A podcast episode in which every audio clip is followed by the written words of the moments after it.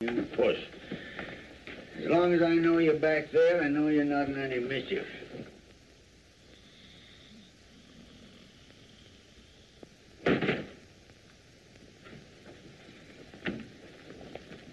Oh, I could see the whole thing coming. The trouble with you is, Jimmy, you got one of those honest faces. A man can look at you and almost tell exactly what you're thinking. Well, I'm different. Poker face Gillespie, they call me. Know everything and show nothing. That's me. It's like a sixth sense. I can tell exactly what's going on all the time, behind my back or through a stone wall. For instance, at this moment, Jimmy, you're wishing you could shake me and join that Lamont girl. Isn't that what you're thinking? Isn't that what you're thinking? Answer me. No, boss, it ain't.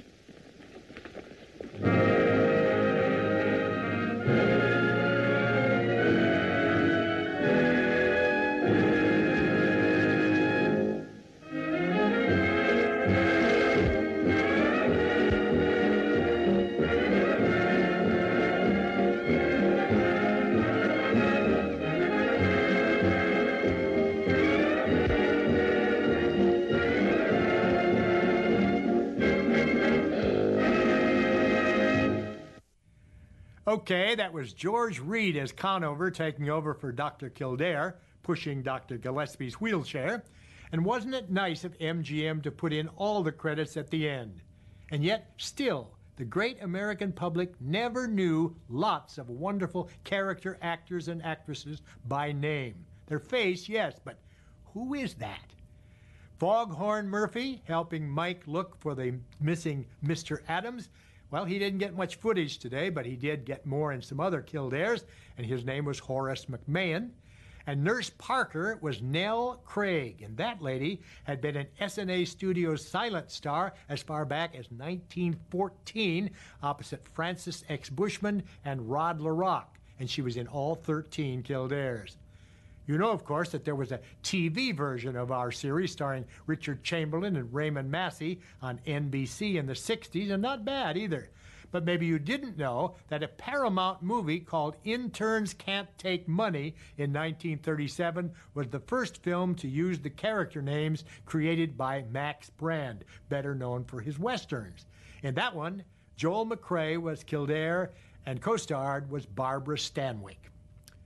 In 1941, when Lew Ayres and Laraine Day left our series after Dr. Kildare's Wedding Day, the title of their wedding, of course, Gillespie stayed on, and Van Johnson and Keye Luke spent several films trying to become his assistant. And when the series ended, Dr. Lionel Barrymore, Dr. Gillespie, was still in charge with one called Three Men in White in 1944. All the Kildare films made money, lots of money, and deservedly so, because they never disappointed the customers.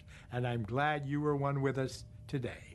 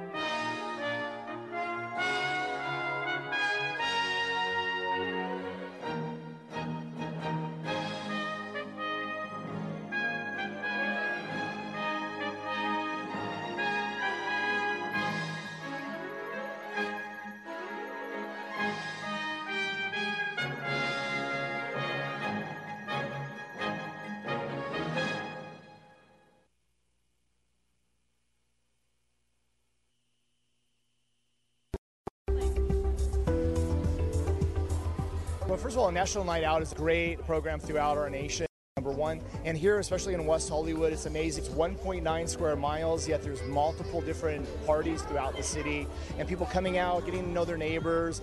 Uh, having law enforcement and fire and all the people that work in the city and electeds have an opportunity to interact and get to know each other better and really kind of work on this community as a community. So it's a really great, fun time, and uh, we really enjoy it every year.